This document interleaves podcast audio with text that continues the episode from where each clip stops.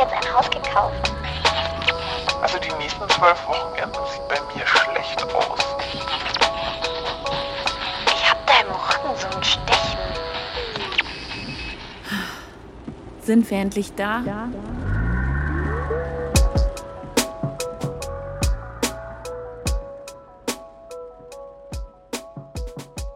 Diese Folge ist eine ganz besondere, denn sie ist die erste mit Gast. Ich habe in meinem Job als Journalistin schon viele Interviews geführt, sogar schon mit meinem heutigen Gast, aber noch nie für einen Podcast. Dementsprechend aufgeregt war ich. Das lag wahrscheinlich auch daran, dass ich die Person, die ich interviewt habe, sehr bewundere. Toja Diebel. Aus der Ferne betrachtet sah es für mich immer so aus, als sei sie mit der Geburt ihres ersten Kindes erst so richtig durchgestartet. Aus ihrem lustigen Online-Shop mit Ketten und Caps wurde eine richtige Marke, die das Wort MILF wieder zurückerobert hat. Mittlerweile hat Toya zwei Kinder, einen Podcast mit Leila Lowfire, der Vibers heißt, und dazu noch ein Unternehmen, das Unterwäsche revolutionieren will. Wer sonst könnte mir also die Angst nehmen, Mutter zu werden? Wir sprechen darüber, wie sich das Leben mit Kindern verändert, warum Toya immer erwachsen sein wollte und wie es sich anfühlt, von der Stadt aufs Land zu ziehen. Viel Spaß!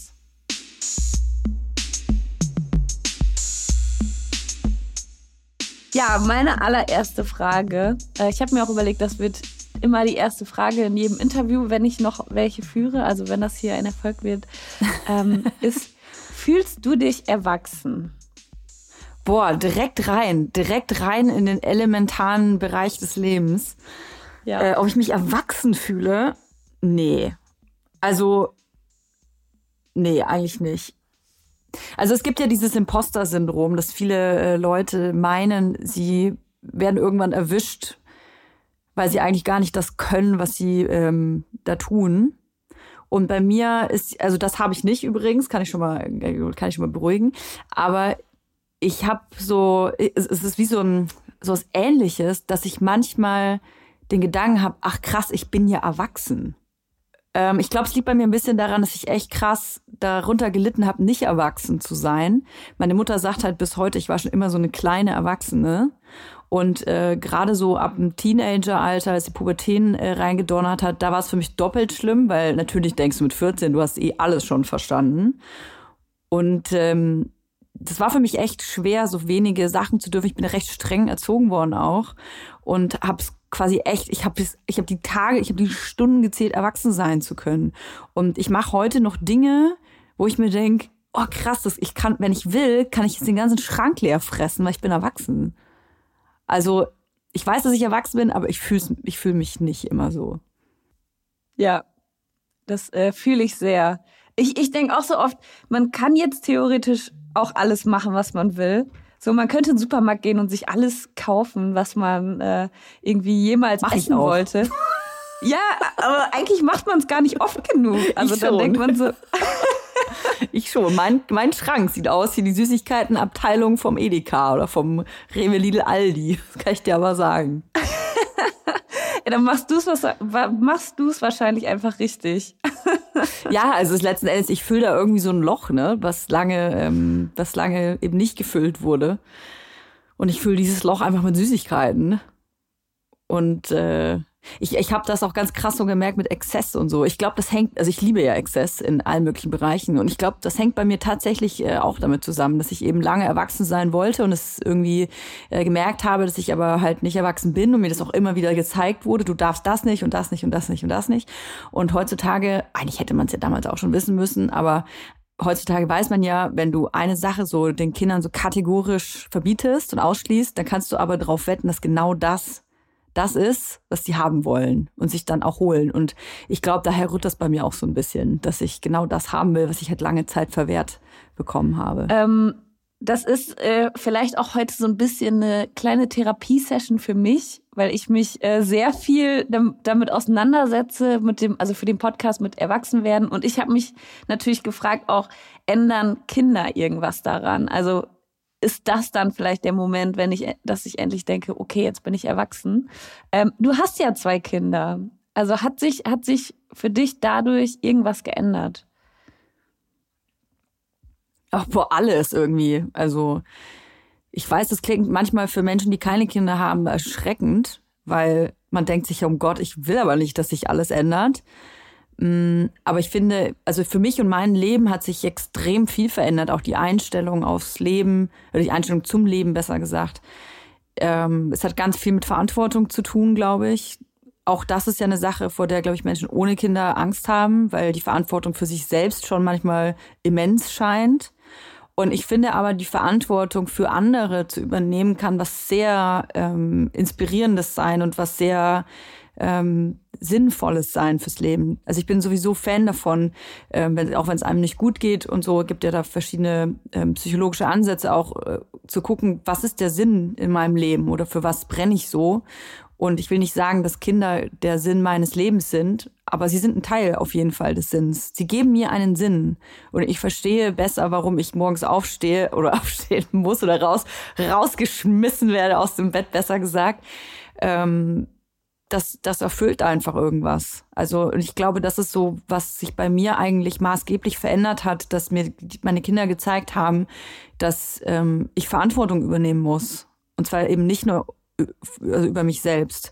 Und auch Menschen, die zum Beispiel sagen, ja, ich will aber gar keine Kinder, wie soll ich denn das dann machen? Du, ich glaube, man muss keine bekommen. Ich glaube, man kann auch, ähm, man kann sich anders engagieren für andere Menschen, aber man muss lernen, Verantwortung für jemanden anders zu übernehmen. Das ist ganz wichtig, glaube ich. Und äh, hat das Kinder bekommen auch für dich irgendwas an deinem Erwachsenengefühl geändert, dass du irgendwie dachtest, okay, ja, jetzt bin ich schon ein Stück erwachsener? Ähm, naja, es ist schon krass, so ein Lebewesen zu haben, ne? Also ich habe schon mit vielen Freundinnen darüber gesprochen, wie so ihr Gefühl war, gerade beim ersten Kind. Und irgendwie erzählen mir alle die gleiche Geschichte. Man bekommt so das erste Kind und liegt dann nach der Geburt in diesem Zimmer, in diesem Krankenhaus und du hast da so einen Wurm und der schläft meistens ja noch. Und du denkst dir so, hä? Und morgen soll ich jetzt nach Hause gehen? Und dann nehme ich das mit? Und wer weiß, und wer kontrolliert dann, was ich dann richtig mache und was nicht? Und das war bei mir schon auch so, dass ich mir gedacht habe, so, hä, ihr könnt mir das doch nicht einfach mitgeben. Ich weiß doch gar nicht, was ich damit machen soll. Und das ist total crazy, weil man sich denkt, so, what? Ich, ich, mich hat doch niemand gebrieft. So, man li liest sich natürlich viel an, manche weniger, manche, manche mehr. Ähm, aber letzten Endes, ich glaube, du kannst dir so viel anlesen, wie du willst. Wenn dann so ein Kind da ist, dann denkst du dir halt auch so, okay, ich habe keine Ahnung von dem, was ich hier tue. Und man, man kann dann nur hoffen, dass die, der Instinkt, den man dann hat, dass der halt dann richtig ist. Ne? Also man macht ja viel intuitiv dann. Ähm, naja, und jetzt sind sie auch schon ein bisschen größer geworden. Also ein paar Sachen habe ich ja richtig gemacht. ja, ich muss, ich muss sagen, äh, ich finde die Vorstellung, also ich weiß, dass ich Mutter werden will. Aber ich finde die Vorstellung auch absolut weird. Also ich habe zwei Katzen und bin mit denen manchmal schon vollkommen überfordert und denk so, was ist, wenn ich die für immer traumatisiert habe? Und ich meine, Katze tra zu traumatisieren ist nochmal was anderes, ob man jetzt versehentlich irgendwie sein Kind traumatisiert oder sowas. Aber das ist doch schon total krass. Das ist, glaube ich, nämlich ein Gedanke, den hat vor allem unsere Generation erst. Ich glaube, dass frühere, frühere Generationen nicht an, an die Elternschaft rangetreten sind und sich gedacht haben, so oh Gott, hoffentlich traumatisiere ich mein Kind nicht ähm, weil es einfach ein Thema war, mit dem, mit denen sich andere Generationen vor uns nicht beschäftigt haben, weil die sich gedacht haben, ja, bei mir war es auch scheiße und mein Kinder mir auch eine, mein Vater hat mir auch eine geballert früher. Also bei mir war es schlimmer als bei dir. Ich glaube, dass man heute anders daran geht ähm, und offener darüber auch spricht, über so Sorgen, Ängste, ob man ähm, Zweifel hat, äh, ob man das überhaupt über, packt und so. Ich glaube, da bist du schon einen guten Schritt weiter. Ich finde das super, wenn man sich darüber Gedanken macht, was vielleicht bei einem selber mal passiert ist, wo man aufpassen müsste, dass man es halt nicht direkt weiter weiter dudelt.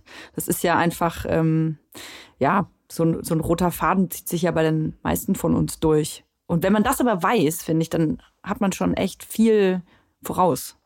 Dann, dann bin ich ja beruhigt, dass ich schon mal einen Schritt in die richtige Richtung gehe. Ja, du hast dann Katzen getestet. Wer weiß, also so viel Unterschied ist doch da auch nicht. Also Ja, ich habe äh, da in der Folge auch schon mal drüber gesprochen und gesagt, wahrscheinlich würden mir Eltern jetzt gerne einen reinhauen, aber für mich waren die Katzen wirklich so Commitment light. Also Voll. kann ich mich an ein Lebewesen committen, das im, im, also eventuell halt 18 Jahre bei mir lebt? Ach, ich finde das, ich finde, das ist total legitim, das zu sagen. Also über, das meine ich immer dieser Verantwortung. sich überhaupt zu fragen, bin ich bereit für ein Lebewesen Verantwortung zu übernehmen? Und wie gesagt, also weißt du, dieses äh, Gefühl von ähm, dieses ähm, Sinn suchen nach etwas, Verantwortung für etwas zu übernehmen, das müssen meiner Meinung nach nicht Kinder sein. Es gibt ja auch genug, vielleicht die auch jetzt zuhören, die sagen, ja, aber ich kann mir das gar nicht vorstellen. Ich, oder ich will das auch einfach nicht. Ich finde Kinder ekelhaft. Also das ist ja auch legitim. Kann man auch jeder finden, wie er will. Ähm, deswegen heißt es ja nicht, dass man ein sinnfreies Leben hat. Also auch Menschen ohne Kinder können ein tolles, erfülltes Leben haben. Das äh, darf man nicht vergessen. Da können auch äh, Katzen der, der Sinn sein. Und ähm, hast du dich bereit für Kinder gefühlt oder glaubst du, dass man sich oder kann man sich jemals bereit für Kinder fühlen? Hm. Ich glaube, es ist auch unterschiedlich. Meine These ist, je älter man wird, desto ähm, mehr kann man sich mit dem Gedanken auf jeden Fall so anfreunden.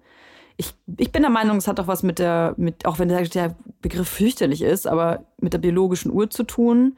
Ich glaube, wenn du als Frau merkst, okay, ich komme jetzt in ein Alter, ich habe einfach Jahr für Jahr weniger Eizellen, ich muss mich jetzt damit auseinandersetzen, dann ähm, stellt sich die Frage auch viel eher. Kann, also kann ich mir das vorstellen, Mutter zu werden? Also nur diese Option. Und ich meine, ich hab, bin schwanger geworden mit 29, glaube ich. Ja, mit 29, mit 30 das Kind gekriegt. Äh, wie ich es auch scheiße erzähle, ich weiß gar nicht. Doch, mit 29 habe ich das Kind gekriegt und dann bin ich 30 geworden, genau. Mm, aber ich habe mich da ehrlich gesagt nicht mit auseinandergesetzt, aber weil ich auch in einem ganz anderen äh, Lebensabschnitt war. Also es war ähnlich wie bei dir. Ich wusste, ich kann mir das vorstellen, aber bitte auf gar keinen Fall jetzt. Konnte mir das echt nicht vorstellen. Und bei mir war das einfach dann an meinen Partner geknüpft. Also ich hatte ihn dann kennengelernt und hatte eine, eine wilde Bonnie und Clyde Zeit und dann haben wir aber relativ, glaube ich, schnell gemerkt, so, boah, ey, das, wir sind so. Wir müssen auf jeden Fall uns sofort vervielfältigen.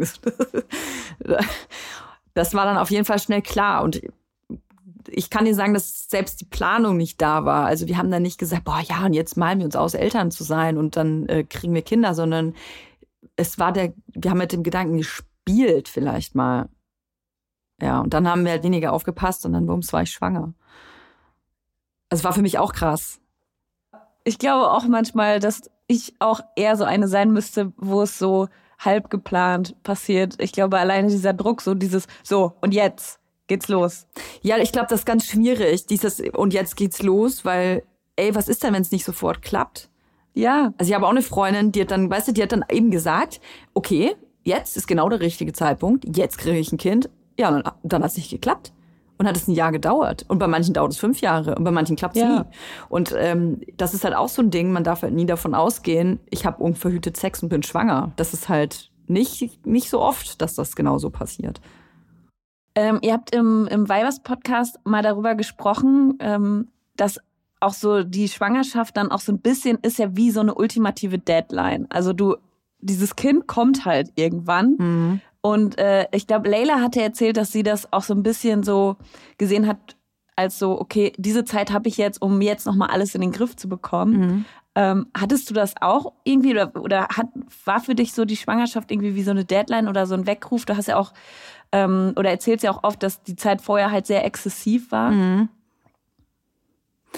Mm, es war, also ich meine, ich bin das erste Mal schwanger geworden, hatte ja dann die Fehlgeburt. Ich würde im Nachhinein, im Nachhinein sagen, dass das also es war kein schönes Erlebnis, kann ich gleich sagen, aber das Erlebnis an sich, schwanger zu werden, und am Anfang haben wir ja gedacht, da kommt am Ende ein Kind raus, weil so ist man halt groß geworden, schwanger, zehn Monate später kommt ein Kind raus. Und das war halt nicht der Fall. Aber wir, oder ich, ich gehe jetzt mal nur von mir aus, ich wusste, okay, krass, jetzt geht das alles los. Und dann war das abgebrochen und ich hatte aber schon diesen Gefühls, diese Gefühlsachterbahn einmal durchgespielt. Also ich hatte schon einmal so eine Kostprobe darauf bekommen, was könnte es bedeuten, schwanger zu sein. Und ähm, das war auf jeden Fall voll krass. Also, weil als dann die Fehlgeburt da war, dann war natürlich der Gedanke war, wollen wir das jetzt eigentlich nochmal? Also jetzt hatten wir quasi so eine, so ein, ja, so eine Aussicht und jetzt haben wir nochmal die Wahl, wollen wir das oder wollen wir das nicht? Und ähm, dann war die, die Wahl ja ganz klar, wie man jetzt sehen kann. Und äh, ich weiß nicht, also ich glaube, mir hat das einfach den Arsch gerettet, dass ich mich für eine, für eine Schwangerschaft entschieden habe und auch für eine zweite und auch für eine dritte, weil das ist das, da komme ich wieder auf diesen Sinn zurück. Ich hatte irgendwie mit, mit so 28, 29 meinen Sinn verloren. Also ich war auch so leicht depressiv und ähm, oder leicht, das eigentlich stimmt eigentlich gar nicht so. Also ich hatte schon Probleme und das, das rührte bei mir aber auf jeden Fall auch äh, vom, vom Konsum.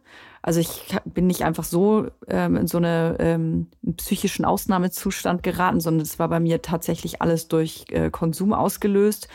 Und es ist halt so, dass wenn du Konsum nutzt als Ventil, was bei mir auf jeden Fall der Fall war, dann ist es ganz schwer, irgendwann zu sagen, dieses Ventil schaffe ich auch noch ab. Obwohl dieses, genau diese Substanz oder dieser Konsum ja nicht das Übel von allem ist. Aber das sieht man halt in dem Moment nicht ein, weil das ist halt das Einzige, was dir irgendwie diesen Relief gibt. Wenn du so viel arbeitest und irgendwie auch so emotionalen Stress hast, wie das bei mir war, ähm, dann war das halt immer so mein am Wochenende oder mein Wochenende war ja eher so von Donnerstag bis Sonntag dann war das halt für mich so, eine, so eine Auszeit. Ich habe einfach Ruhe von dem ganzen Scheiß. Und es ist aber halt von Woche zu Woche, äh, Monat zu Monat, über Jahre einfach immer beschissener geworden, so meine Ge Gemütslage. Und ich glaube, wäre ich nicht schwanger geworden, dann hätte ich das schon noch ein bisschen weitergetrieben. Und ähm, also ich hatte den Anruf ja schon und ähm, ich wäre auf jeden Fall ich wäre auf jeden Fall eingewandert. Also nicht ins Gefängnis, sondern, also das vielleicht auch. Aber ich hätte mich auf jeden Fall irgendwie stationär irgendwo mitgeben müssen, weil das einfach nicht mehr ging. Und ähm, das war wie so ein Knall mit dieser Schwangerschaft, weil für mich natürlich klar war, ab sofort ist alles auf Null und ich war kein Junkie oder so. Ich war so eine Party, so eine, so eine Partybombe halt. Und ähm, ab da war aber alles Schluss. Und da habe ich erstmal gemerkt, A, wie ist es nüchtern zu sein? Und B, ähm, es war auf einmal so, jetzt habe ich endlich oder jetzt bin ich erstmal konfrontiert damit, was will ich überhaupt in meinem Leben? Und das war halt das einfach, als ich dann schwanger war. Und das war wie ein neues Level. Ich habe einfach ein Spiel gespielt und dann, es wurde immer schlimmer in dem Spiel und dann einfach, ein, oder ich habe ein anderes Spiel gespielt, besser gesagt. Ich habe einfach ein, ein, ein, anderes Spiel in die Playstation gesteckt bei mir. Das nicht mehr ganz so stressig ja. war für mich. ähm, ich muss sagen, also ich bin auch immer ein bisschen ähm, also wie gesagt, ich beschäftige mich mit dem Thema für den Podcast halt sehr viel und so ähm, auch halt Mutter zu werden. Und ich habe halt, meine größte Angst ist so ein bisschen, mich selbst zu verlieren. Und ähm, immer wenn ich dann so Frauen wie dich sehe, wo ich das Gefühl habe, die haben sich halt nicht selbst verloren, dann äh, gibt mir das immer so Hoffnung. Ähm, also mhm. Also wie hast du es geschafft, dich selbst nicht zu verlieren? Oh, das ist so groß gesagt, sich selbst zu verlieren. Also ich, ich verbinde sich selbst verlieren mit Kindern gar nicht. Mhm. Ehrlich gesagt, weil was, was, ich habe doch was dazu gewonnen. Also ja, du äh, Leben mit einer so großen Verantwortung über Kinder bedeutet, dass du mit Kompromissen konfrontiert bist. Also du sorgst halt einfach nicht für dich selbst, du entscheidest nicht mehr für dich selbst, du entscheidest für andere.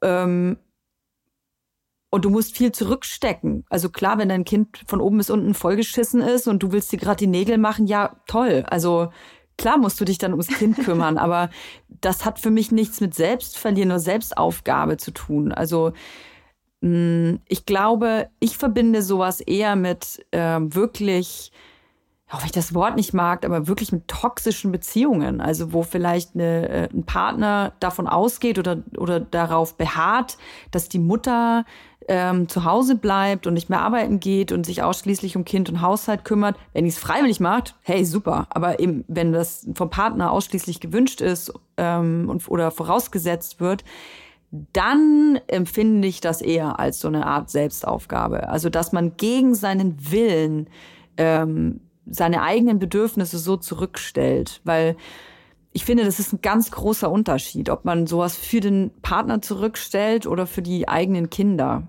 Und letzten Endes, du kannst dir ja auch immer Support holen. Schau, das ist auch so individuell.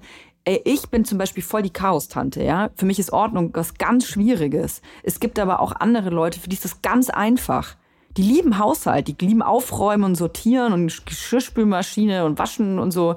Und für die ist das keine, kein Stress und kein Druck. Für andere ist das total einfach, acht Stunden lang Kindergeburtstage irgendwie zu organisieren. Und für mich ist das so, boah, ich muss brauche erstmal einen Retreat von drei Monaten.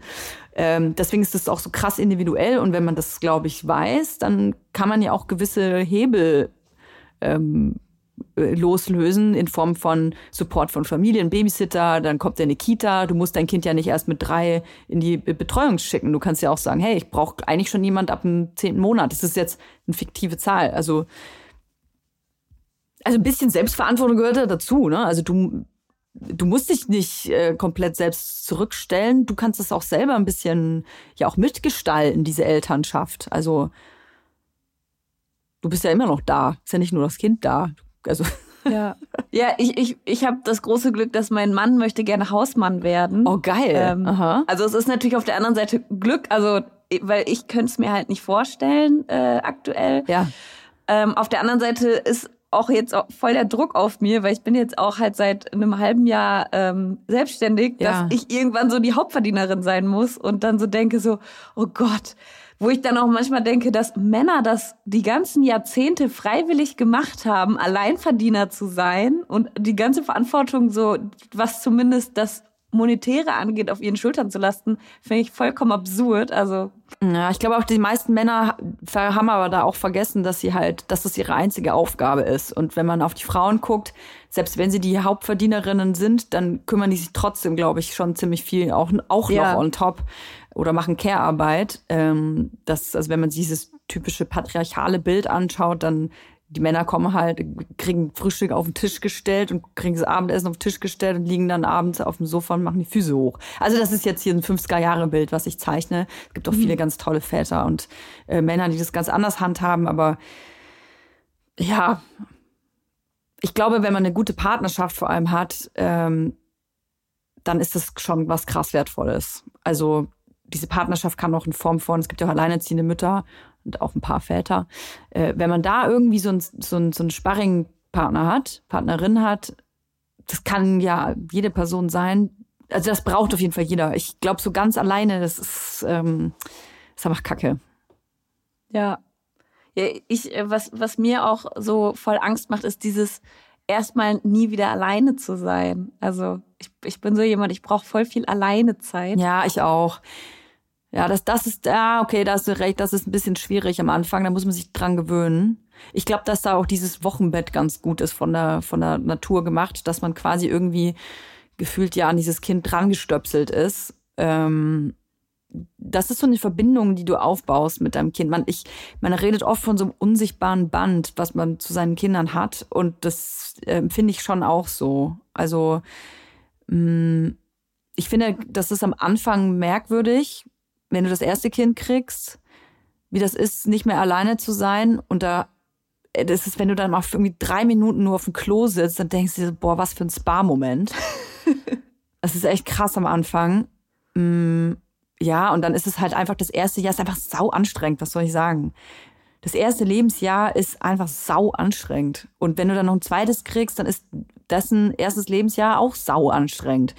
Aber ich finde halt, dass ähm, wenn man da vorher, wenn man auch da mehr drüber spricht und einfach sagt, ja, komm, das muss man jetzt durch und man muss irgendwie gucken, was man sich da so für Hilfspräparate äh, ähm, anlegt. Also ich meine jetzt hier keine Medikamente, sondern irgendwie halt in Form von Menschen oder äh, Auszeiten oder auch so festen Stundenplänen. Also gerade ich für mich als Chaos-Tante, es ist hilarious, dass ich von festen Stundenplänen rede, aber keine Ahnung, ich am Freitag habe von 10 bis 13 Uhr meine Ruhe. Und da bin ich dann irgendwo und es ist, keiner stellt das in Frage und ich kann machen, was ich will. Ähm, wenn man sowas hat, dann, dann hilft das einem, glaube ich, total krass. Also war ja. bei mir zumindest so. Ähm, ich glaube, ihr habt auch in der Folge Weibers drüber gesprochen, ähm, wie krass viel organisierter und produktiver man wird, sobald man irgendwie Mutter ist, weil man halt nur noch begrenzte Zeit hat. Weil ich habe halt jetzt, Voll. also ich habe jetzt gerade auch so, also dadurch, dass ich halt selbstständig bin und ich habe nur so ein paar feste Termine die Woche und der Rest ist halt so, ja, mach halt so. Mach halt mal, ja. Ja, ich stopfe alles in äh, gefühlt, also ich arbeite am Tag so vier Stunden vielleicht, vier, maximal fünf Stunden. Ähm, und da sind aber zehn Vergangenheitstoja-Stunden drin. Also, weiß ich, war dann früher eine rauchen, habe ich mir einen Kaffee gemacht, bisschen gequatscht, dann mal ein bisschen YouTube. Also halt irgendwie, ja. man lenkt sich halt dann ab. Voll. Und wenn ich halt heute arbeite, und das habe ich auf jeden Fall mit dem Muttersein dazu gelernt, ist so, ich baller komplett durch. Ich habe in meinem Kopf, das ist wie so ein Koordinatensystem. Ich weiß ganz genau, was ich wann wie am effektivsten und am, am effizientesten äh, machen kann. Mm. Also letzten Endes habe ich da auch einiges dazu gewonnen, muss ich sagen, durch die Kinder. Ähm, ich habe noch ein Thema, über das ich mit dir gerne Unbedingt. sprechen würde. Ähm, wir haben nicht mehr so viel Zeit, aber du bist ja aufs Land gezogen. Ja. Äh, tatsächlich ja in die Nähe, wo ich herkomme. Ja. Wo kommst du her? Äh, aus Nordwalde. Okay, keine Ahnung, wo das ist. Ist das Nordrhein-Westfalen? Ja, ist in der Nähe von Steinfurt. Ah, ja, das sagt mir natürlich was. Ippenbüren ist das nächste auch, oder? Ja, ja, äh, genau. Also äh, Nordwalde ist so klein. Ähm, okay. geht nur einmal im Jahr die Kirmes und ansonsten. Aber du wohnst da nicht, da nicht mehr. Nee, ich wohne da nicht mehr. Ich wohne in Hamburg. Ah ja, okay. Ähm, und deswegen frage ich mich natürlich als, äh, als Landmaus, die in die Stadt gezogen ist und Was will man da? im Moment noch glaubt, dass sie niemals hier wegzieht. Ja. Äh, wieso bist du aufs Land gezogen? Ja, das hat verschiedene Gründe. Ähm, also ich habe ja zwölf oder dreizehn Jahre in Berlin gewohnt und habe mich da auch äh, sehr wohl gefühlt. Also es war natürlich ähm, auch immer manchmal so eine Hassliebe. Ne? Ich fand es auch nicht alles geil. Äh, Cotti ist jetzt auch nicht mein äh, Nummer eins Ausflugsziel, Samstag, drei Uhr Nacht. Ähm, aber so im Großen und Ganzen ist, würde ich Berlin als meine Heimat bezeichnen. Also ich bin gebürtige Nürnbergerin, ich bin da geboren, aber ich bin erwachsen geworden in Berlin und meine ganzen Freunde und Freundinnen irgendwie sind in Berlin, außer ein paar Ausnahmen vielleicht.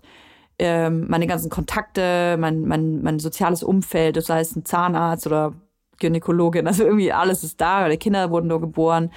Und ähm, ich habe dann in einer Wohnung gewohnt am Schluss, die ähm, für zwei Kinder völlig ungeeignet war. Und hatte dann leider Nachbarn über mir drüber, die ähm, ja irgendwie das Zusammenleben in einem mehr also mehr Familienhaus irgendwie nicht so ganz verstanden haben, was da so, wie man da miteinander umgeht. Ähm, und die haben dann auch noch Leute untervermietet, die halt denen einfach alles voll scheißegal war. Die haben halt nachts gearbeitet und nachts Party gemacht und obwohl die wussten, dass ich halt im Wochenbett war und so. Und das war wirklich, also, boah, Krass. die haben mir das Leben irgendwie zur Hölle gemacht und ich will da gar nicht so rumheulen.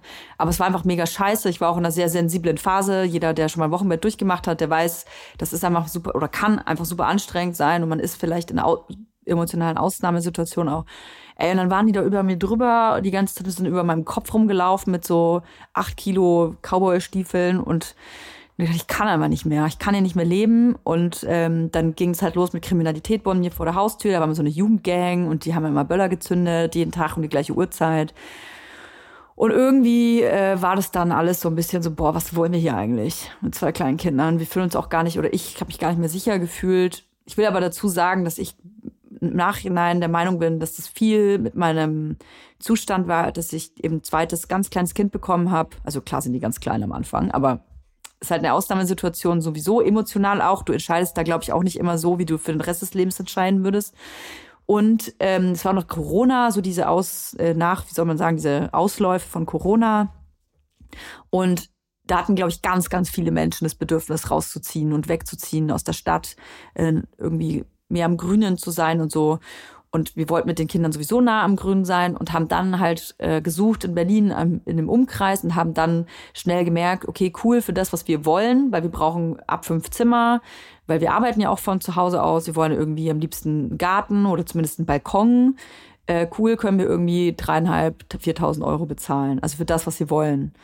Und das konnten wir aber halt gar nicht bezahlen. Ja. Und das äh, war irgendwie total frustrierend, dann halt zu sehen, was wir uns leisten konnten und mit zwei kleinen Kindern. Und es war halt dann immer so, okay, irgendein Tod müssen wir sterben. Entweder in achtspurigen Bahn oder, weiß ich nicht, äh, keine Küche und da schimmelt's und da wohnt irgendwie äh, Hardcore-Gabba-Hörer nebenan. Also es war halt immer irgendwas so, ne? Und dann wir ja. haben immer abgewegt, so was machen wir. Und dann haben wir, sind wir irgendwann so raus, wir haben irgendwann so weit draußen gesucht von Berlin, dass wir uns irgendwann gefragt haben, ey, wir haben keine Familie hier. Wir haben keinen, keinen, niemanden, der uns irgendwie mal unterstützen könnte mit Kindern. Wenn wir so weit rausziehen aus Berlin, dass es gar nicht mehr wie Berlin ist, was wollen wir dann überhaupt hier? Wir gehen nicht mehr feiern, wir gehen kaum noch essen, wir benutzen das kulturelle Angebot nicht.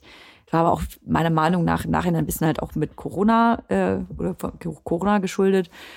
Und haben halt gesagt, ey, nur mal aus Spaß geguckt, was gibt's in Nordrhein-Westfalen. Äh, mein Partner hat Familie hier, also ich ja dann irgendwie auch. Und ähm, haben dann angefangen, so nach Immobilien zu gucken. Und haben dann eine äh, Wohnung gefunden, in der ich jetzt auch gerade sitze. Und waren sofort so, boah, krass. Also wir wussten von Anfang an, da werden wir nicht alt.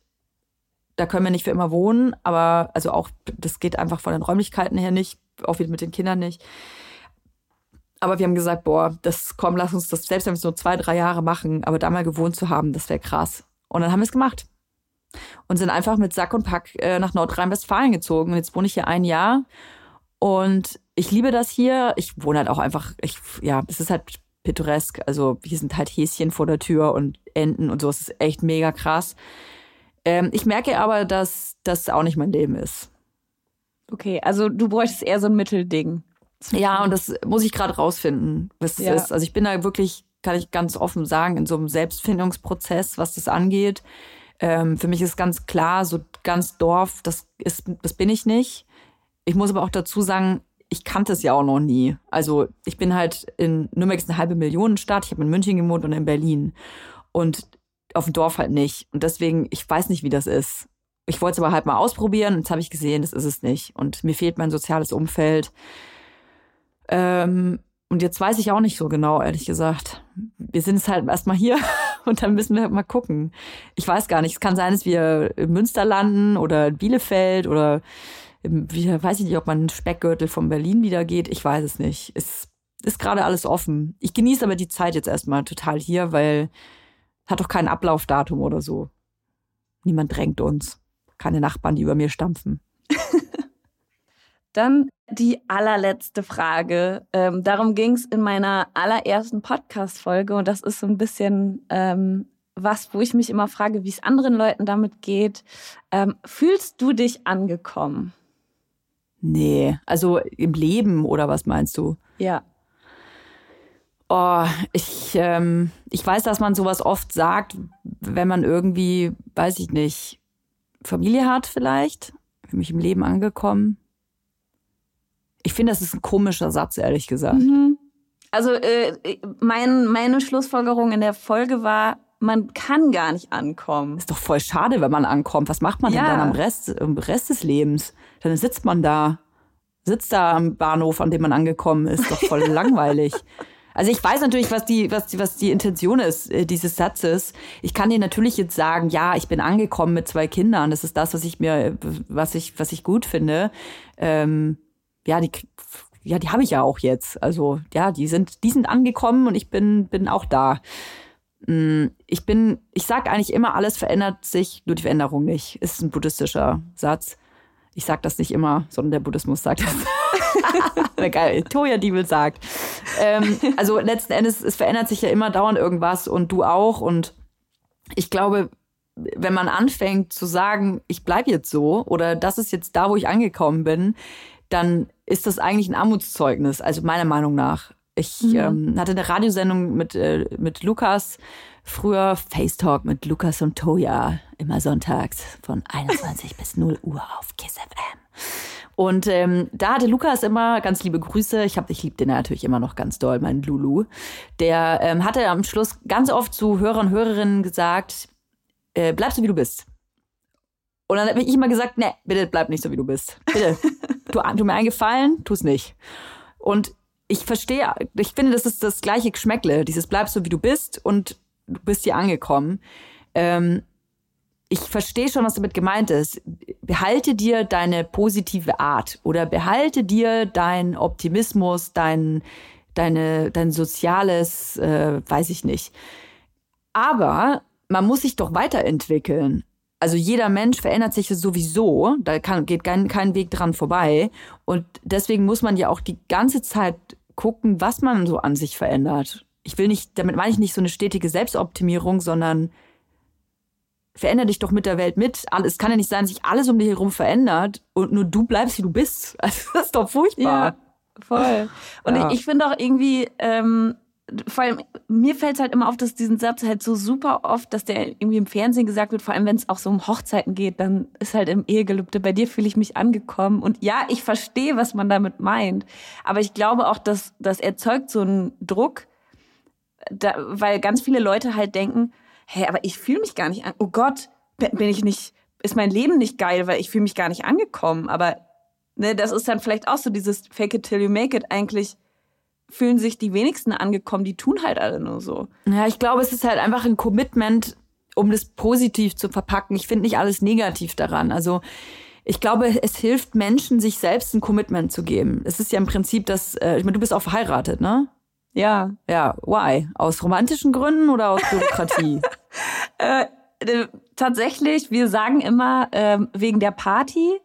Ja. Ähm, ich habe mich da auch mit in einer Podcast-Folge letztens auseinandergesetzt. Ich glaube, es sind natürlich trotzdem irgendwelche sozial, äh, also sozialen sozialer Druck, der da einfach irgendwann war. Also so. natürlich ist also hätte ich das wollte darauf wollte ich jetzt nämlich hinaus. Also du bist ja auch aus irgendeinem Grund aus einer romantischen Sicht verheiratet und ähm, warum? Also das ist ja auch ein Commitment, das man sich gibt, weil es einem selber, glaube ich, einfach Sicherheit gibt. Ich glaube nicht, dass man das für die andere Person macht, sondern indem man heiratet oder ähm, irgendwelche Dinge unterschreibt oder eben sagt, ich bin bei dir angekommen oder mit dir will ich für immer zusammenbleiben. Diese, das ist dieses Endliche. Das Leben ist halt endlos. Und deswegen, ich glaube, wenn man als Mensch etwas findet, indem man sagt, okay, ich bestimme aber jetzt, dass es, für, dass es nie zu Ende geht. Und es bleibt für immer so, wie es ist das gibt einem Sicherheit, weil man und ich glaube, jeder in sich genau drin weiß, es gibt so viele Faktoren und so viele Möglichkeiten, dass es eben doch nicht so bleibt. Und indem man es aber ausspricht, ist es vielleicht wie so manifestieren. Ja, voll. Das finde ich ist ein sehr schöner Gedanke. Ja. Ich bin nicht verheiratet. Was heißt das über mich? naja, ich, ich würde sagen, Kinder, gemeinsame Kinder sind schon ein größeres Commitment als eine Hochzeit. Ähm, ja, das, das ist total, das ist total so. Und das, ähm, und ja, du hast recht. Es ist halt, das ist wirklich ein endloses äh, Band. Also du kannst natürlich dich irgendwann verstreiten, zerstreiten oder äh, ein Kind verlieren auch oder, oder du selbst bist tot oder so. Aber deswegen bleibst du immer Kind, egal ob du willst oder nicht. Und du bleibst auch immer Eltern von diesem Kind. Also dieses Band ist immer da, ja. Aber es ist ja keine ähm, von der Gesellschaft selbst erfundene moralische Grenze, deswegen vielleicht doch noch mal ein bisschen was anderes. Aber ich glaube, dieses Commitment, also diese Sicherheit, sich selbst zu geben, das ist einfach, braucht manche Menschen. Ist ja wie mit, äh, ich will es gar nicht das fast auch noch aufmachen, muss ja ähnlich mit Religion, auch wenn mich jetzt viele Menschen direkt äh, wahrscheinlich, weiß ich nicht, sofort hassen werden, wenn ich das sage, aber ich glaube auch, dass mit Religion genau auf diesen Grundpfeilern auch funktioniert. Sie gibt Sicherheit in einer Welt, die halt einfach für niemanden sicher ist. Also zumindest nicht ähm, zu beschreiben ist. Und die Religion beschreibt das aber alles und deswegen hat man diese Sicherheit. Ja. Ja. Ja, Religion auch crazy Thema. Ähm, ich, ich würde mich selbst als super unreligiös bezeichnen, aber dann erwische ich mich halt trotzdem manchmal, wie ich da liege und zu irgendwas hinbete und hoffe, dass irgendwas passiert oder dass irgendwas nicht passiert. Und äh, ich glaube, wir alle brauchen das. Ja. Das ist genau das, was ich meine. Wir brauchen einfach irgendwie eine Sicherheit oder Vertrauen in irgendwas. So und den einen hilft das mehr, den anderen weniger. Manche brauchen mehr, mehr Gott, manche mehr Ehe. Ganz unterschiedlich. Und manche mehr Kinder. Und manche mehr Kinder. Ja.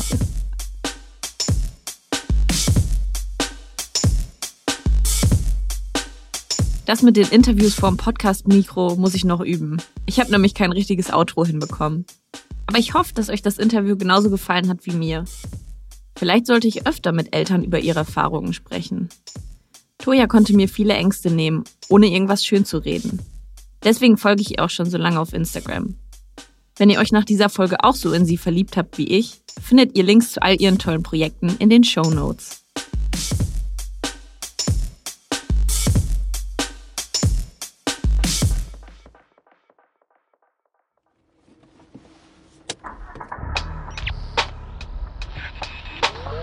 Wenn euch der Podcast gefällt, würde ich mich wahnsinnig über ein Abo oder eine Bewertung freuen.